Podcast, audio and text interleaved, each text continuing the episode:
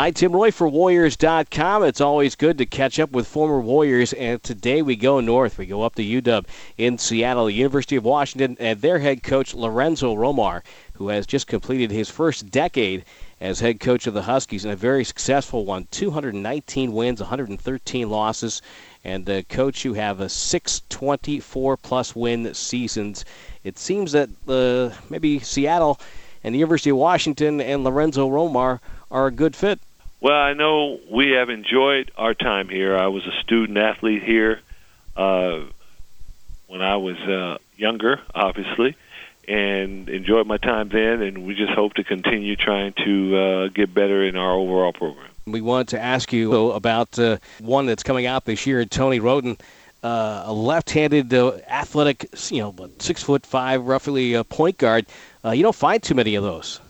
No, you don't, uh, and that possesses the type of athleticism he possesses. He's very fast.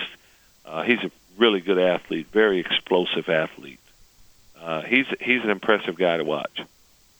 As a coach, when when, as you said, every guy wants to play Division One basketball, wants to play in the NBA. Uh, when he started talking to you about the NBA, I mean, how does that conversation go? Well, coming in, you know what their desires are and uh, you know we always want to do our homework and see where they're going to get drafted, and if it's a in a position where it doesn't look like it's going to be favorable for them, we, we tell them. And if it's a good situation, we tell them that too, and then usually they make their decision after that. Where do you project Tony playing in the NBA? What kind of a player do you think he'll be? Oh, I think uh, as he develops and matures, you know, he could be a really good basketball player. You know, he has the size and the athleticism to play that position at that level. Uh, he gets in the lane when he decides he wants to get into the into the lane. So uh, I think he could have a long career in the NBA. Safe to say that, like a lot of young players, uh, he can he can use some work on his jump shot. Yeah, he can afford to get better at his shooting, no doubt about it. But to me, I look at a guy if he's six five and athletic, you know, you can get him in the gym and get some shots up and you know make that make himself a threat. We see players like that all over the place. To me, defensively, that's what intrigues me. If you've got a big point guard that can eh, that has athleticism, defensively, that could be a real find for an NBA team. Yeah, and, and he can do that. You know, when he's really concentrating, he can present problems. He was second in the Pac-12 in steals last year as a freshman, so he really anticipates well. He was a Pac-12 Freshman of the Year. And let me ask you, because you went and played in the NBA, obviously, and we we've talked a little bit about that. But but as players coming in now, and say in, in Tony's case, he's 19 years old, coming in, how tough is that? You think for a kid of that age to make the switch to the NBA, or or, or do people like myself sometimes maybe make that too big of a deal? Well, you know, I, I think uh, in a lot of cases, the, the guys that are going in the first round that are getting drafted in the lottery and they've played college one year, uh, the basketball is not the issue.